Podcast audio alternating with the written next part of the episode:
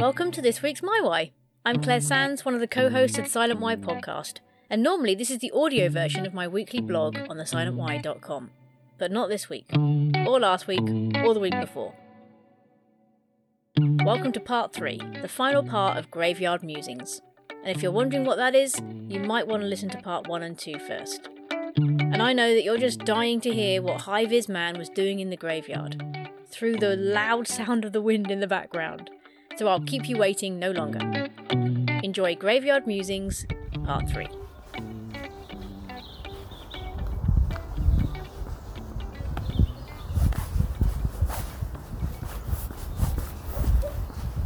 little while ago, I saw a man come down here. Um, he sort of walked in in high vis, like he was on the building site, and he just walked towards a grave and just crouched next to it for a little while, and then he left again. Um, so after he's gone, I, I went over to see who he'd been visiting. And it was the grave of a 10 year old girl, but it's in the old section. Um, and she died in 81, which was the same year I was born. Um, 10 years old. And I thought that was just, well, the author in me thinks there's a book right there. um, that a grave like that is, is visited on lunch break by a guy in high vis. I feel like there's, again, there's always a story. Everybody has their story. I love that every one of these graves has a life, has people attached to it, has a has a story of some kind. Even if they buried were buried alone and nobody was with them, that in itself is a story. There's something that will always fascinate me about graveyards and people gone before. That we come and we go and we leave a kind of a mark on this world. It might be big, it might be small. And then the next generation come, and more lives are lived. And no two lives are ever the same. I find that fascinating. And there's a bench. Loving memory of three people. Sadly, the birds have not been as respectful as they should, and there's a lot of poop on it. There's even a pigeon sat right above it now.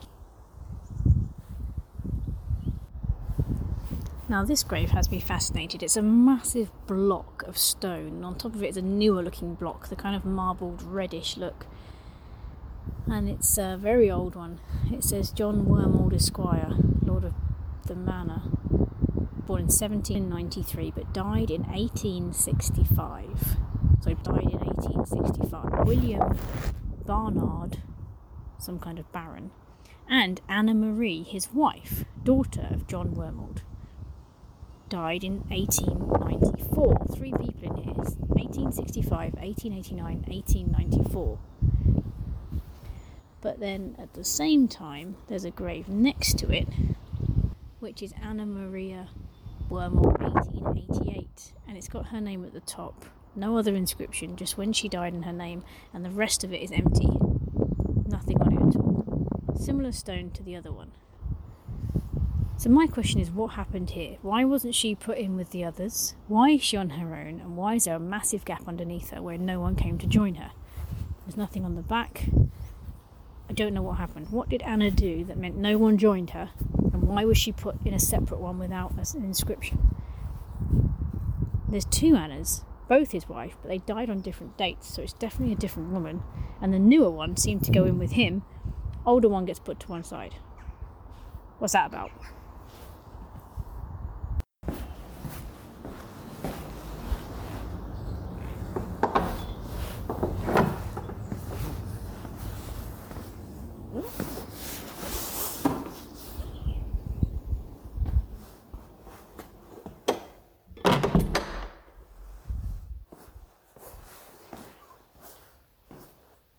Just come into the church, which is left open during the week sometimes. Been in here on a Sunday many times. It's very old. Smells like British history, years gone by. It's very peaceful. I can see why people find something special about churches, even if you don't have a faith or a belief. There's something about the atmosphere. Maybe it's the reverence, maybe it's the years and years of worship that's gone before. There's more plaques in here. on the wall memorials. These people will have had to do something quite special to be in here, I'd imagine. I wonder if they're buried under the floor. Or whether they have a plaque in here and they're actually out in the graveyard as well. I don't know enough about my grave history to be able to help you with that one. I find it fascinating in this day and age that we can actually leave the church open. It gets locked up again at night. It's only open certain days, but it's nice that people can come in and there's a trust about it. We just trust that things won't be taken.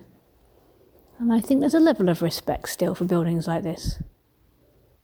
Anyway, I hope you've enjoyed my musings from the graveyard and the church today. I've no doubt I'll come back again sometime. It's nice to share my thoughts with someone else. If you're one of my friends, these are the kind of voice notes you probably would receive fairly regularly. I can be uh, prone to kind of going on a bit, have a lot of thoughts going on in my head, but it's nice to share them further afield. And hopefully, they've been uh, interesting for you to listen to as well. Not too depressing. I know there's a lot of people who share my my love and fascination of of graveyards and that sort of feeling that there is of loss, but somehow hope. Somehow hope that life goes on beyond the grave, that more people will come, that there is always life around it, and that it doesn't just end.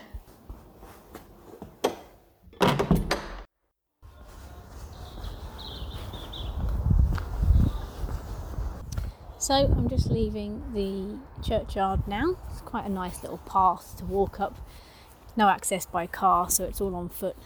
Not the best for funerals as the poor pallbearers have to carry the coffin a long way. More people coming in, it's after the school run now, so there's some people turning up with kids to visit and tend to graves, which is quite nice to see, really. And I will go back and see if I can make sense of anything I've said and edit it together for my my why this Friday. So uh, yeah, thank you for being with me. Hope you've enjoyed a little bit of the British countryside in the background, and uh, just a few of my musings around the graveyard.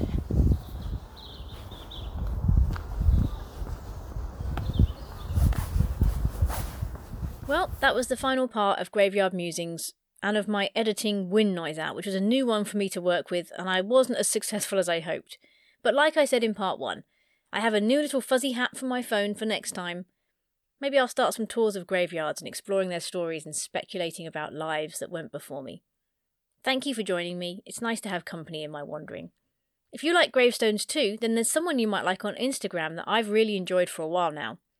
Alicia Williams cleans gravestones in Virginia, has for years, and watching her sped up videos of her cleaning a grave is one of the most satisfying things I've ever seen. She's working her way through a graveyard at the moment. I'll put a link in the show notes.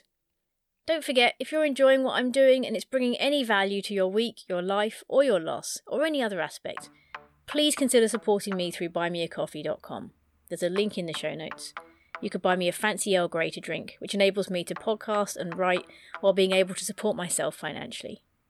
I have to admit, this whole buy me a coffee thing is very new to me and it feels weird asking people to support me in what I'm doing, but I really do want to grow this so that I can open up more and more avenues to help people with their loss, and I can only really do that if it becomes a job for me one day. So, this is the avenue I'm starting with, and we'll see where it goes. And if you'd like to support me in any way, I'll put the links everywhere so you can find them.